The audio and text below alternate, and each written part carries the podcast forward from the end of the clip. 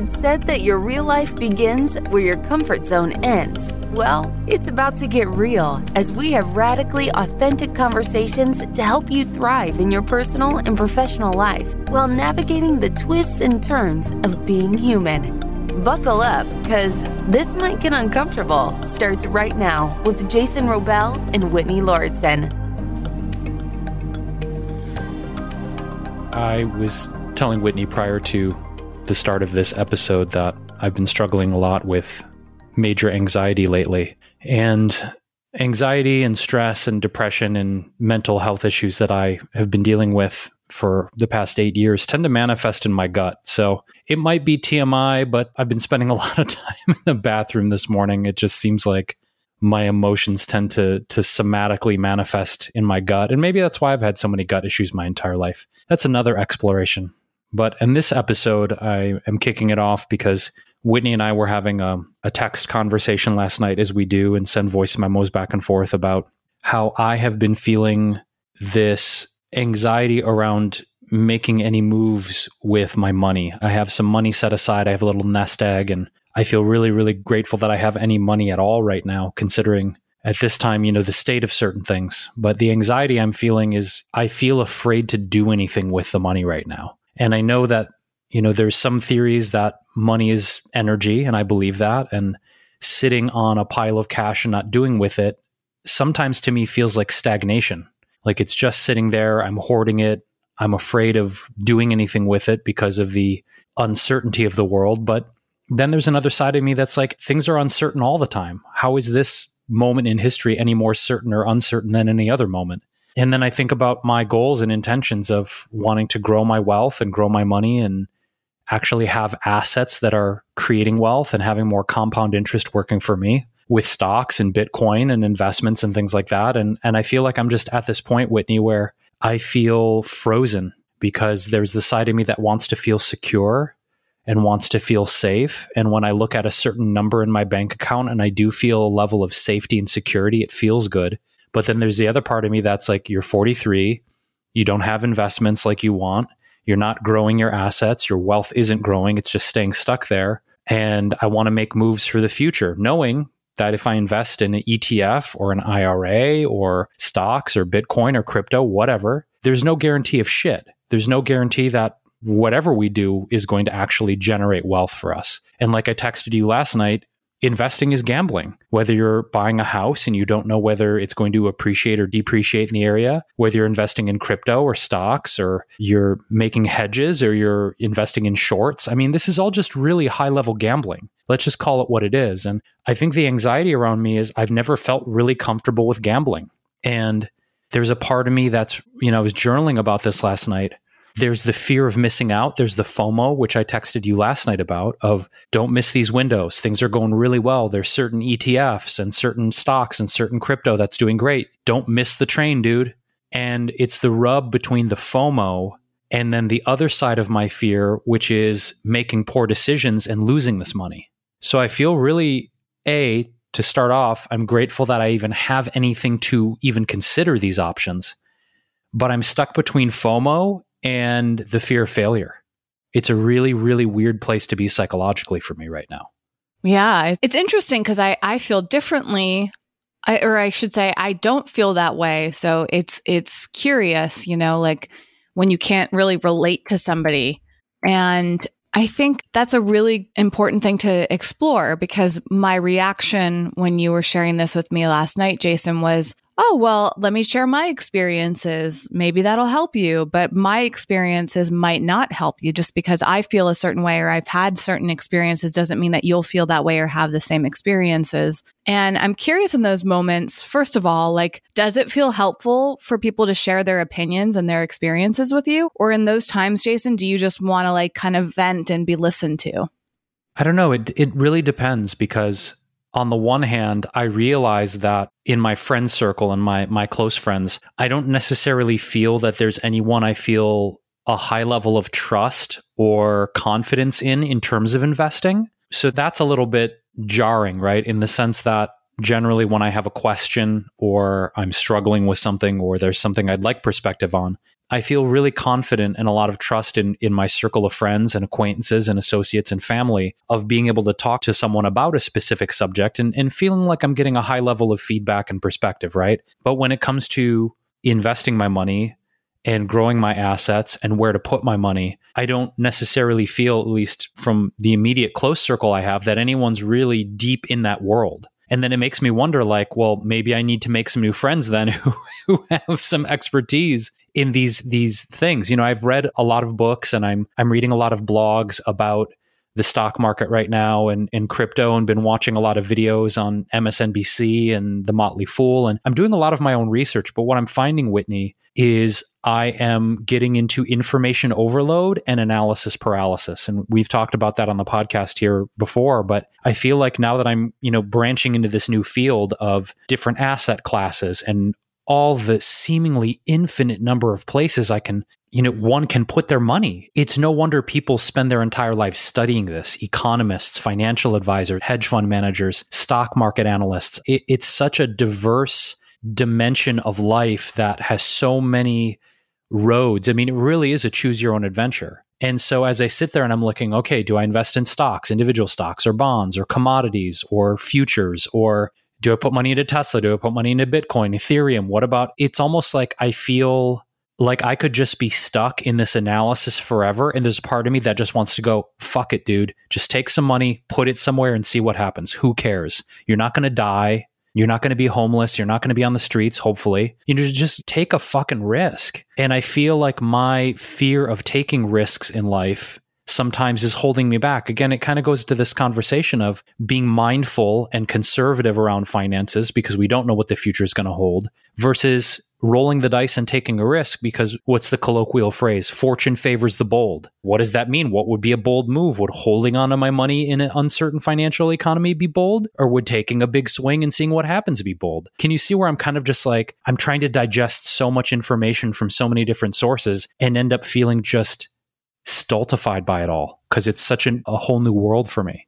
Absolutely. And, you know, I feel a little concerned as your friend that you might, you know, put money in. And I wonder, based on the way your mind works, if it would be good for your mental health to invest in stocks because listening to you not feeling fully comfortable gambling taking those risks i wonder like if something crashed would that lead you to feel really depressed? Because i have a different relationships with my stocks. I have shares in three different stocks right now and two of them have done really well. I was telling you privately, Jason, that one of them has been doing well for like the 14 years I've owned it. I haven't had that many experiences with that specific stock that have made me uncomfortable. And I also got that stock as part of my employment. It was a stock option. So at the time, it was like coming out of my paycheck. It really, I was so like, you know, 14 years ago, a different person. And I, it was just like, oh, this is a little perk. I'll try this out. I remember actually when I first started working there, hearing about the stock options, but feeling really ignorant. So I didn't sign up for it. And I had regretted it not signing up soon enough. I was working for the company for over six years. And I think it took me about a year to invest. And the stock had already grown a lot in that time. So it was like, oh my God, can I, can you imagine like what would have happened if I had put part of my paycheck in earlier? But I don't really think about that that much anymore. And I don't regret it. So that has felt really stable, but there's no guarantee. Like at any point, that company, something could shift, something could go wrong in the media, like another company could overtake them. Like we don't know. And the same thing is true with one of my other stocks that's extraordinary like the performance of that stock is mind blowing. And I wish I owned more of it. And I wish I had sold one share of it and I wish that I hadn't. But you know, I made that decision at the time that felt best for me. And I think that's been my learning experience with stocks is that it has been a gamble and it has been mostly made in ignorance. I remember growing up learning a little bit about the stock market in school, but like being incredibly confused by it. So I dismissed it. And then I think my parents invested some money f- through a family member who I don't know if he still works in the stock industry or whatever it's called, financial industry, but I remember like some money being invested in my behalf. I think we might have sold it by now, but that was like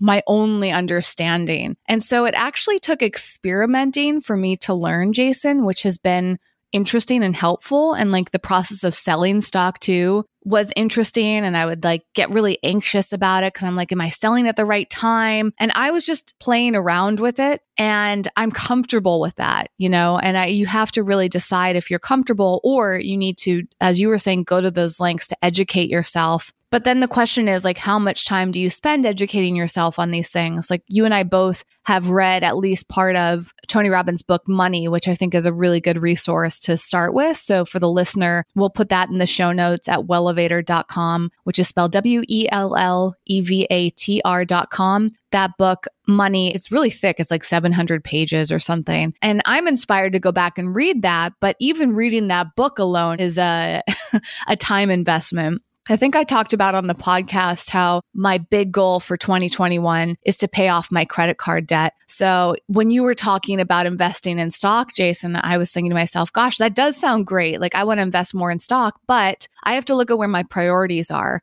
And number one, I would like to pay off my credit card debt and then maybe after that invest more. And then the other option is like fully paying off my car or something. So I think it's important to look at all your different financial priorities and then your financial comfort levels in order to determine this. And then lastly, or the next step I should say is to turn to the experts. Like you're saying is, is read the books or take some courses and you can learn so much for free online, but you have to also think about that time investment and that overwhelm. And then in your case, Jason, thinking about the mental load of it is, does this feel like it would be good for your mental health? Can you handle the stress of taking some money that might feel really precious to you right now, investing it and potentially losing it all or going up and down. You know, one of my stocks, I remember th- having major FOMO with it because when it's the IPO or whatever, see, I don't even know these terms fully, but when it became publicly available as a traded company, a lot of my friends invested in this company. And this is a product that I use frequently. So I thought, I should get on this board, but I didn't jump into it right away. And everyone was like so excited because it didn't cost that money when it opened, but it blew up and people made all this money in a very short amount of time, rows and rows and rows. And I kept thinking, gosh, like I really should have bought it. And then it started to come down and I was so excited because I had a certain amount of money. I'm like, if this stock comes down to this number, I'm going to buy one share. And I did. And that was like two years ago or so. And it never has really paid off. Actually, I should say, I think twice in the entire two years I've had it, Jason has it gone above what I paid it for it. And I don't know, like it seems weird to me, right? But I don't know why this this company from the outside looks like the stock would do really well, but for some reason it hasn't. And I only have one share, so it's not a big deal, but it's kind of frustrating and it, it's irritating sometimes when you look and see it down and you look at the history of your money and you're like, oh, was that a stupid choice or did I invest too late? So there's this whole mental game that comes along with it. And I'm curious, do you actually think that you can handle that, Jason? And my next follow up question to that is what is your ultimate goal? Is this a long game for you? Because I think a lot of times with stock, one of the best methods is to put money in there and just never take it out unless like you really need to. It's a good question. I think for me, the idea of of building long-term wealth and financial stability is the core of it in the sense that if I look at, you know, the assets that I have, they're either depreciating assets which would also be known, I guess, as a liability, but I don't have anything that's generating wealth for me. So, in that sense, it's a concern that I don't have any, you know, that's the overall concern is if I'm just working to earn a living and I'm not having my money grow and I'm not having wealth being generated, I'm realizing that that's extremely concerning. So it it sort of again goes back to this mental gymnastics of at some point I'm going to need to take a risk. Investing in real estate's a risk investing, like I said, in futures or gold or precious metals or commodities. It's it's all a risk. So it to me, I think, is not necessarily about where I'm deciding to put my money as much as this is, as you alluded to, a mental game of if we look at, you know, relationships are a risk. If you look at it this way, like everything worthwhile to a degree, and I, I guess I want to blow this out to a more meta conversation, right?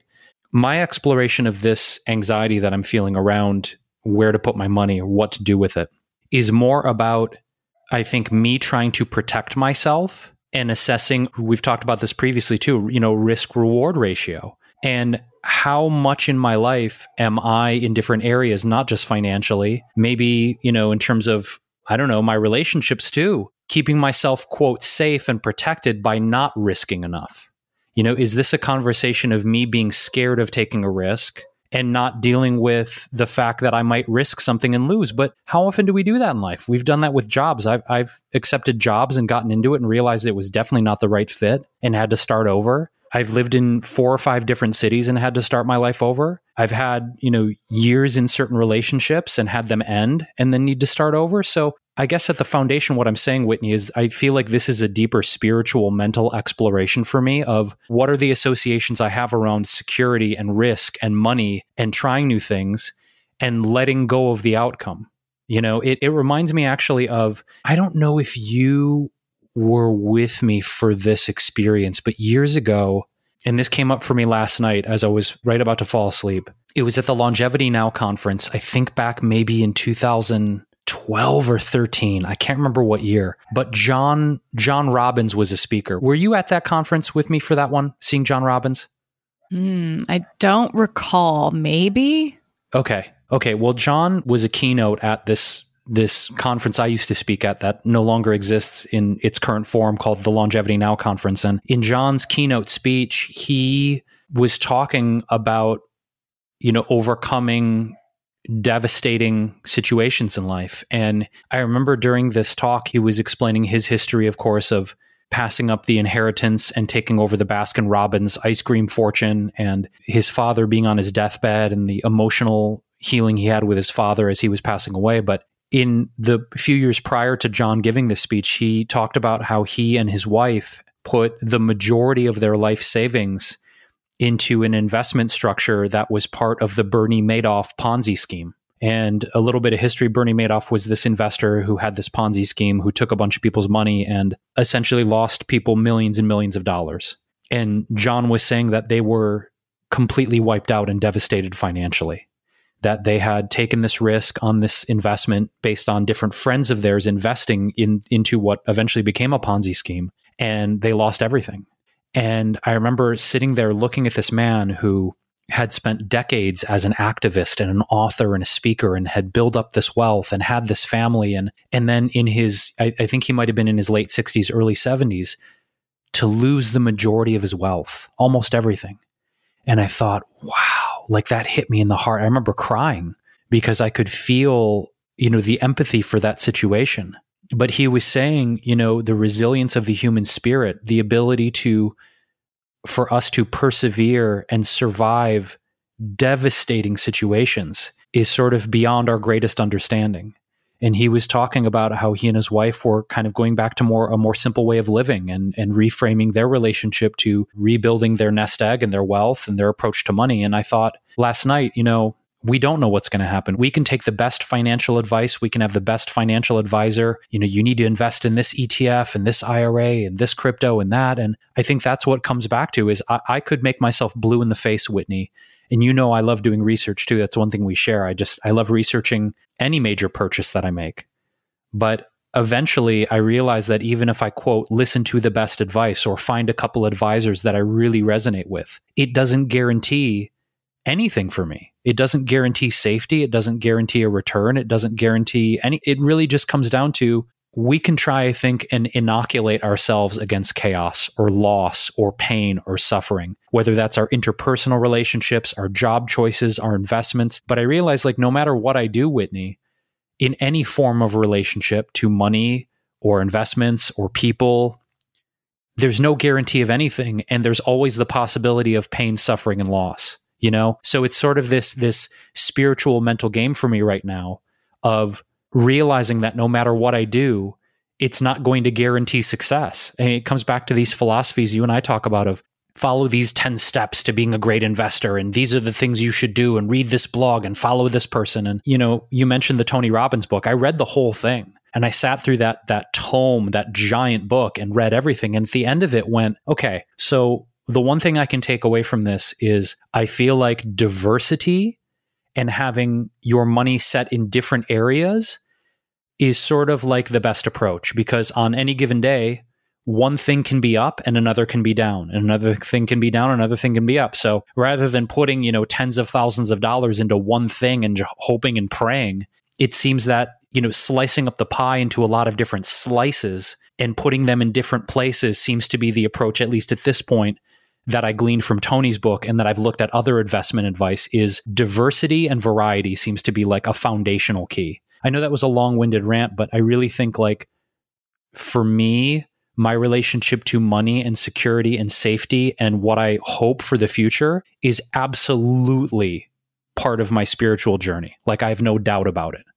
Yeah. And I guess bringing it back to the financial side of it, Jason, I mean, you gave me a number that you said that you had or could comfortably invest. And I'm curious, is that money that perhaps you could you could put towards something else? Like you know do you have all your debt paid off for example? And and what do you think about this concept of paying off your debt before you invest in something else well i do have other financial goals for sure much like you i do want to pay off all my debt and and i have this nest egg of of cash set aside to not only pay off debt but as either a you know slash emergency fund or as a, a partial down payment on a house, right? So it very much is this indecision fatigue of, okay, do I hold on to this money because part of it's an emergency fund? And that's really probably a smart thing to have given the volatility of the world right now. And I also do want to keep paying off my debt, increasing my credit score, and have a down payment for a house when I'm ready. And so it is this, this like, ah, but okay, if I'm, you know, if I'm paying out, say,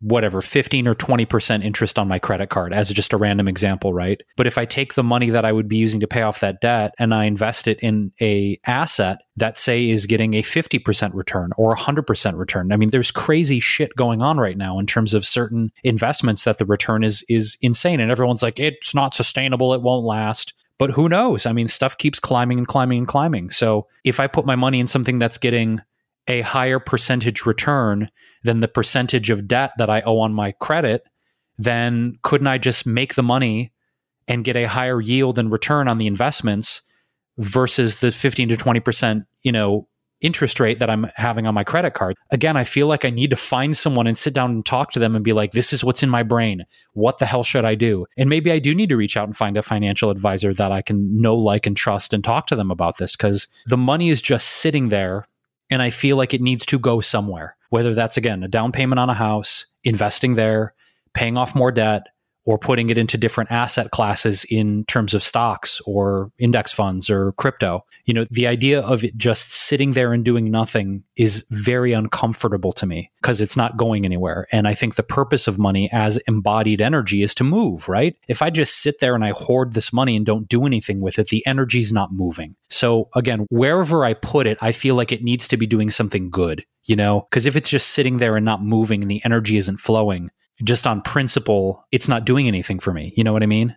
Yeah, I mean, it's that's certainly a great point and I think this is probably where this anxiety comes from is there's just so many options. And coming back to a more relatable experience that I've had recently is I felt that way with my debt because there's different ways to pay down debt. Do you pay off this credit card first? Like there's a the avalanche method, I think it's called, where I think you pay off the card that has the highest interest or like you take a sum of money and you split it up amongst all of your cards and you you know you're just paying them all down at the same time. And i felt a little bit overwhelmed but i just picked a method to start with and i picked a number. And like even talking about it right now like the number i chose to put towards my debt like feels really high and uncomfortable. But at the same time when that payment went through i felt like so empowered because i thought this is so great. And if you think about it, Jason, like what if if you can do calculations to see how much money you're spending on interest and it's it's so unpleasant. When I saw one of my cards has a super high interest rate because of the way that it's set up because you you get a certain amount interest free for each payment. And so it sounds really appealing but when you really look at the details of a credit card it's like oh my gosh like I can't believe I've been paying that much interest. And then like I have another card that I remember I bought something on thinking I would pay it off really fast and I never did. And I don't even honestly want to know how much interest I've paid since I did that because it probably like made the purchase so much higher than it really needed to be. You know what I mean? Like because of the convenience of being able to pay it off little by little. And I think that's the interesting thing with money and the reasons why credit cards are such a great business is because our brains think one thing, but then our circumstances can lead to something else. And that's why I'm thinking like the sooner I can pay off these credit cards, the less I have that financial burden of having to pay for them every single month plus interest. And what could I do with those credit card payments and that interest amount that I'm going to save? I can take that money and put it into my stock. So this is one thing that you could look at, Jason, is like calculate how much interest you're paying every month or year and then say, as soon as these cards are paid off, I'm going to take that interest money that I saved and invest into a stock or something, right? Like, wouldn't that feel really good? Because it, it seems to me if you're taking money right now, and again, I'm not a financial advisor. This is just the way my, I perceive it right now. But like, if you're investing in a stock and you are paying credit cards and interest and all of that, it's like, well, you're technically losing money on your credit card. So like, doing that little reframe could maybe be something quickly you could do right now, if that makes sense. As a like it's more there's more certainty in that. Like you know if you pay your credit cards off faster, if you take that sum of money you told me about and put that towards your credit cards, like how much money would you save in interest by the end of the year? Yeah, this is it's gymnastics really is what we're talking about, you know, and and I don't want to get I think I told you I don't want to get stultified in, you know, analysis paralysis and and decision fatigue here. It's like I know I have multiple aims, purchasing a house, potentially moving out of state, having money set aside for investments and retirement and paying down debt. I mean, those are three massive goals, right? So, I'm feeling like I'm feeling an excitement around it, but also fear and I think that's probably normal because I feel excited about those three goals of investing more and paying down debt and purchasing a house. Those those are three things like when I think about, I'm like, ooh, I feel excited about that. But then when I think about the reality of like, oh, there's your nest egg. What do you want to do with it? You should keep some, right? You want to have something in your savings. Obviously, you want to have some actual liquidity for things. But I, I really feel strongly about slicing up that pie and maybe putting it into three different buckets. I don't know. I, I feel again like maybe talking to someone who's been in the industry for a long time and just picking their brain about this would be good rather than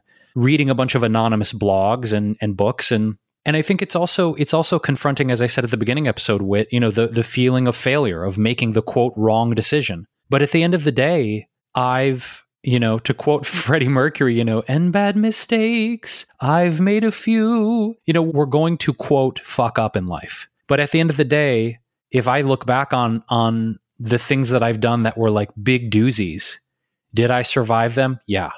Am I breathing? Do I have a roof over my head? Do I have food on the table? Do I get to bathe in clean water every day? You know, the simple gratitude practices. It's like, so if I take a swing and it doesn't go the way that I thought, okay. You know, I, I can't be in the mindset of beating myself up or being cruel to myself or what if or you should have done this or you should have done that. And I was already doing that last night. You know, I, I remember I remember in 2012 or 13 walking into Locali, the the deli that we've gone to in Hollywood, and I remember there was a there was like a machine. It was like a, a hybrid ATM where you could buy Bitcoin I remember walking into Locali and there was this ATM type machine where you could either like I think take out cash or buy Bitcoin. And I remember you and I going in there and like, "Oh, what's this Bitcoin thing? Maybe I should get it."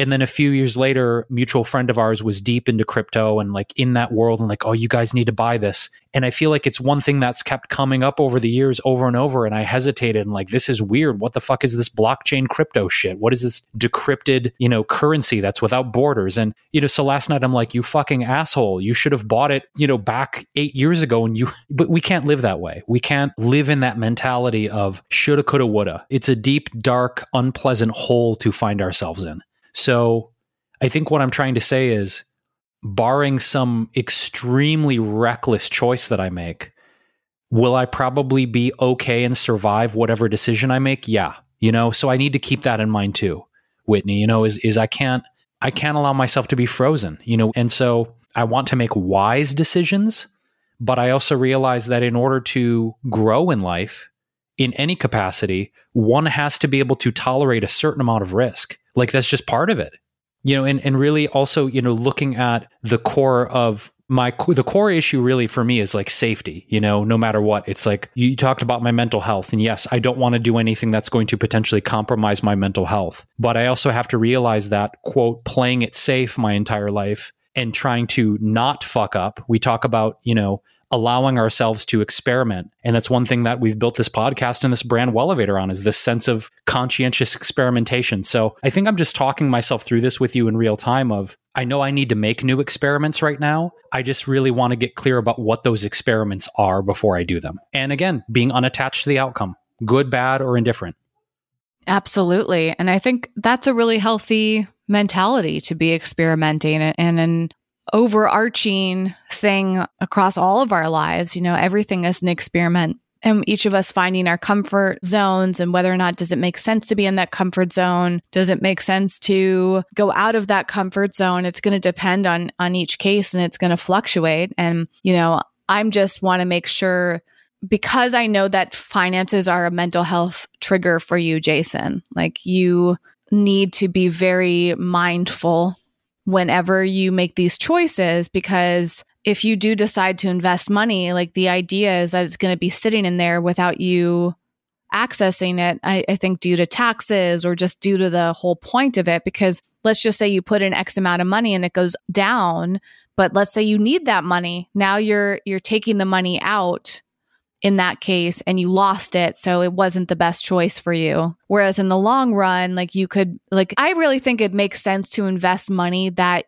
you don't need at that time and you don't anticipate needing for a while. That would be my big recommendation for you. That's why it was easy for me to have money taken out of my paycheck. And then i think actually at least one of my other stock purchases that i mentioned earlier came because i get dividends from one of my stocks and that's something to look into, by the way, Jason, because like me being so ignorant about stocks, like I didn't realize that not every company gives dividends, but every I don't know if it's every quarter or something. Like I just get money based on how much stock I own and how much money the company's made. And that's like free money that I, I put into, I keep in my trading account and I'll save it up and then I'll buy another share of stock either with the same company or a different company. So in a way, I know for sure, actually, the more I think about this, that one of the other companies I invested in, I used a dividend amount to pay for. So that basically the first stock that I bought ended up paying for another company so that I could invest in them. And that method makes sense because all of this money was not something I really needed when I bought it. Versus for you, like really checking yourself and making sure, like, am I okay with putting this money away for X amount of time? And do I really feel confident that I'm not going to need it and I'm not going to regret it and it's okay for it to go up and down for a while? Like, what do you think, Jason? Again, it's difficult because I read other financial quote experts that are like, you know, you need to have this emergency fund put aside and and this is the amount of money per month, you know, based on your living expenses to, you know, to cover any potential emergencies. And so there's that side of it too of like, well, I ha- I do have an emergency fund. So then maybe maybe the approach is instead of dipping into that emergency fund, right, of of liquid cash, whatever I'm earning beyond that, right? Like I don't touch it. And so when I get like surprise money, like you're talking about, you know, whether that's, I don't know, a stimulus check or some affiliate money or whatever it is, then I can take that and throw that into investments without touching the nest egg because there's a part of me that's like, no, no, no, you know, you should tolerate risk more and, you know, dip into the nest egg a little bit and put that in. But then there's another part of me that's like, that nest egg's taken a really long time to build up. And you know what it's like? It's almost like there's the part of my psyche that sounds like a fatherly voice. And there's a part of my psyche that is almost like a child voice. It's almost like the FOMO part or the part of me that feels like it's missing out or missing the boat or going to be worried about my future is almost like the childlike part of my psyche. Whereas the part of my psyche that is saying, you know, keep your nest egg, keep your emergency fund, and then any extra money from this point forward that comes in, put that into investments. That feels more of like the fatherly voice, you know? And so it's interesting to identify that there are different voices in my head. I, that sounds a little bit strange to say, but it's true. I, I feel like sometimes there's the scared, insecure, fearful child that's worried about the future, worried about his safety, worried about his security, worried about his status in life, right? And then there's the fatherly side of me that's like, everything's going to be okay. You can't make a wrong choice. And it's wise for you to have a safety net for life right now, giving the level of chaos and change and tumult that is existing in the world at this moment, right? So I feel like it's for me, not just this situation, Whitney, but a lot of situations in life where I am trying to find the balance of allowing the child inside of me to be heard and witnessed and loved in some ways as I wasn't when I was actually that age versus maybe playing the role for myself of being a good father and learning how to parent myself and love myself and say, look, it's okay that you want to feel secure. It's okay that you want to feel safe. And you do have an amount of money aside that makes you feel safe. So why not anything else that comes in play with that, risk that, experiment with that, and then you have the best of both worlds. And maybe in real time, I'm actually, like I said, talking myself through this with you, and you're being a witness to it, Whitney. But I'm kind of curious if you resonate with that sort of dialogue of, for lack of a better word, you know, if you identify maybe there's this parental part of your psyche or more maybe older and wiser part versus the young girl that wants certain things. And is that is that something that you experience maybe in your own kind of framework? Does that come up for you? Well, I think it's it's really helpful to think about this in terms of safety, you know. I'm glad that you touched upon that because finances are so tied to our sense of safety. And I do like that idea of like, okay, do I have everything covered? Great. Anything additional I can do XYZ with. Like my mom actually taught me that and it's been a mentality that's been really helpful because she says if I ever get like surprise amounts of money from something, like a check I wasn't expecting, or, you know, who knows? Like money can come in so many unexpected ways. And that certainly happened to me. What if you use that money that you weren't expecting to receive to do things like investing or paying off credit cards? Like her context was paying off credit cards. And I like that concept a lot, but I wasn't super disciplined with it because what I was in the habit of is every time I would get money where from whatever source, expected or unexpected, I would put it into my spreadsheet where I manage all my all my finances and I'd like use it as a cushion for upcoming months. And I'm like, okay, great. I have a bigger cushion now. And it was like I was stockpiling away because that made me feel safe. But this year, now that I'm very determined to pay off my credit cards, I am thinking of it differently. And I realize that the approach that works best for me is to give myself a certain amount that I plan on paying unless for some reason I can't that month. Right. So I, I came up with a number. I looked at, I, I projected my finances and said, okay, like this number feels slightly uncomfortable, but mostly comfortable and doable. This is what I'm going to pay off every month. And if something comes up, that's fine because I'll still be able to meet my credit card minimums at least. And that works better for me because I've noticed my habits in that I would like, I'm not in the practice of like taking extra money and like immediately putting it into my credit cards. However, I easily could become in the habit of that. Like, I just have to be more intentional about it. It's just I think if we examine like where we're at mentally and and again what makes us feel safe it makes me feel safer to like project ahead of time with my money because i'm i'm able to better reach my goals that way yeah it's this balance really of our immediate goals or intentions or aims and then trying to inoculate ourselves against the future. And not inoculate ourselves that's like like the future's a disease. That was the wrong word. Anticipate future needs you know and, and aren't we doing that with so many aspects of our life? We're doing that with our finances. We're doing that with our health. We're doing that with our relationships. It's i think it's you brought up a really important part of this conversation whitney of being in the moment and being as present as possible versus trying to create some sort of future security. And I think that's ultimately what this comes down to for me is having these more immediate goals of paying off debt and, you know, buying a home versus looking at 30, 40 years from now of investing money into assets that are going to compound and grow. So it really does come down to what do I want to have happen in the more immediate reality versus, you know, looking decades in the future. And again, we don't know. I mean, by the year 2050, 2060, who the hell knows what's going to happen? But I guess this is part of being human, isn't it? It's trying to attend to our immediate needs for love and companionship, food, shelter, safety, connection, and then really, really trying to. And I think we're probably one of the only organisms, perhaps, other than maybe dolphins or whales or certain primates, that have the cognitive ability to think into the future. You know, we're one of the few sentient beings here on the planet that has this idea of mortality, that has this idea of a potential future and wanting to be safe and secure. And so maybe this is something that's just wired in us, Wit. You know, if we look back at our ancestors trying to ferment things and pickle things and store food for the winter and create shelter and take care of future generations.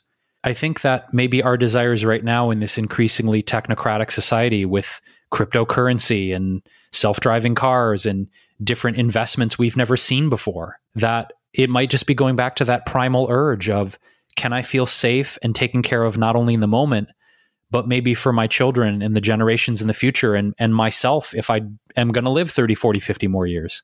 And so, again, I think as we're maybe wrapping this conversation, it's to me this incredible mental and spiritual gymnastics of safety, security, fear, excitement, experimentation, and wanting to live in the moment, but also try and secure some sort of future for myself. And so you can see why I'm up at night.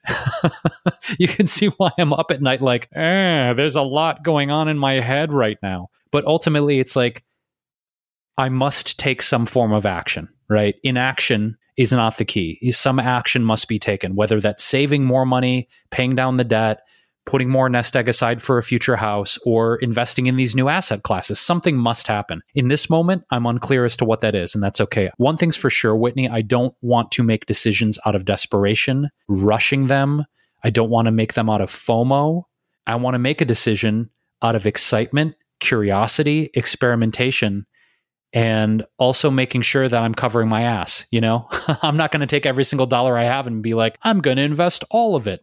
I think I'm just working through this process of realizing that it's much, much deeper than just numbers on a page or numbers in my portfolio or numbers on a spreadsheet. It really does come down to my relationship to life, you know, and I think money and this conversation around money is a teacher and a glimpse into our life philosophies. And I'm realizing for me that's very much true. You know, in, in going deep down this rabbit hole, and feeling my discomfort with it and feeling my curiosity with it, I'm wondering what other aspects of my life are kind of intertwined in this. So, no matter what I do, I realize I'm learning a hell of a lot about myself, and I think there's value in that. You know, no matter what decision is being made here, I'm learning more and more about who I am and what makes me tick, and I'm grateful for that.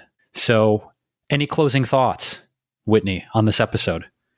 Well, one thing that came to mind is that I actually think you can use going back to free resources for information, I bet you you could learn a lot about this and or start great conversations about this on Clubhouse. And for the listener, we did a whole episode on Clubhouse when we first joined and so much has changed since that episode. Maybe we'll do a follow-up, but this could be part of the follow-up is that, you know, we did a live semi live like we went on onto Clubhouse if you haven't listened to the episode yet. We'll link to this in the show notes at wellevatr.com for you. We went onto Clubhouse and not much happened and we weren't like super impressed at that time but but still open minded and then the next day everything shifted and i got really into clubhouse and now i'm like utilizing a lot. And and again if you don't even know what i'm talking about clubhouse is a newer social network application that you can use. It's on iOS only, meaning Apple devices, and it's based in audio chats. And it's really full of amazing people with lots of interests, very educated people, a lot of professionals. And I bet you there's amazing conversations about investments happening on Clubhouse, Jason, that you could just go listen to. And like I said, you could also start your own discussion and bring on people and almost like use that as you asking questions to the experts and they could come on and give you answers, which is an amazing way to use a platform like Clubhouse. And then when you said, like, this is what keeps me up at night, I will say, as the opposite side of, of Clubhouse, the downside to Clubhouse is it's literally been keeping me up at night, Jason, and not in the sense of me utilizing it so much. And this could probably be a whole separate episode since we are about to wrap this one.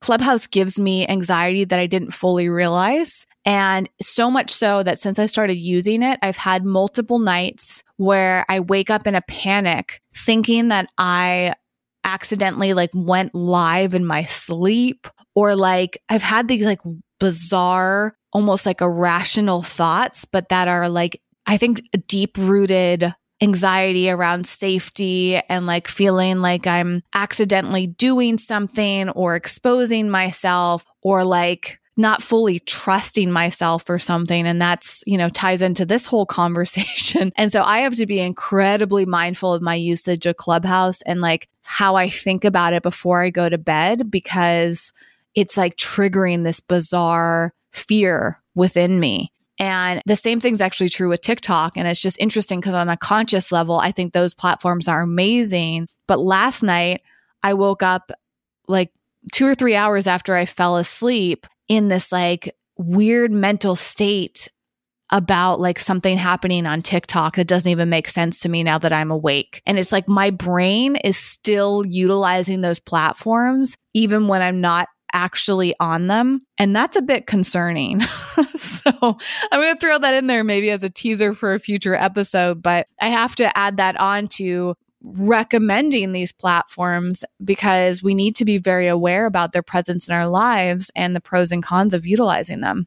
Well, I'm glad you shared that, Whitney. I mean, it's really, really fascinating to hear about what keeps people up at night, doesn't it? I mean, we could probably do a whole episode, as you said, on that of these things that come through in our subconscious or conscious minds to, you know, be looked at and dealt with. And I think it's really interesting that's come up for you. And and again, to the dear listener, we will definitely dive into this conversation because I feel like it wants to be explored on a much more broad level. So stay tuned for that because we will have that in in an upcoming episode. For this episode, if you want to access any of the resources, books, articles, perspectives that we mentioned in this conversation around the relationship between money and safety and security and spirituality, you can go to our website. Again, it's wellevatr.com. That's spelled W E L L E V A T R.com. Click on the podcast section in the global navigation. It'll take you to the show notes for this episode and all of our previous episodes. And we will again have the links to all of the books we mentioned and teachings and research if you are also on a path of wanting to explore your financial life and maybe try some new experiments with that. We're all in the same boat. I feel like in terms of trying new things, and especially in this year, 2021, I feel like one of my overarching things is to do things differently and try new things I've never tried before. So, with that mantra, we'll see where it leads. You can find us on all of the social media platforms as well. We're at Wellevatr, W E L L E V A T R dot com. And if you want to email Whitney and myself, you can email us at hello at wellevatr.com. Thanks for being with us as always, as we explore the ins and outs, the ups and downs, the sideways movements of trying to figure out what it means to be a human here on planet Earth and maybe Mars in the future. That's a different conversation, too. so until then, until next time, thank you, dear listener, and we will be back again with another episode of This Might Get Uncomfortable really soon. Thanks for listening and getting out of your comfort zone with us today. For show notes and more high performance resources to help you thrive, go to wellevatr.com. That's W E L L E V A T R.com.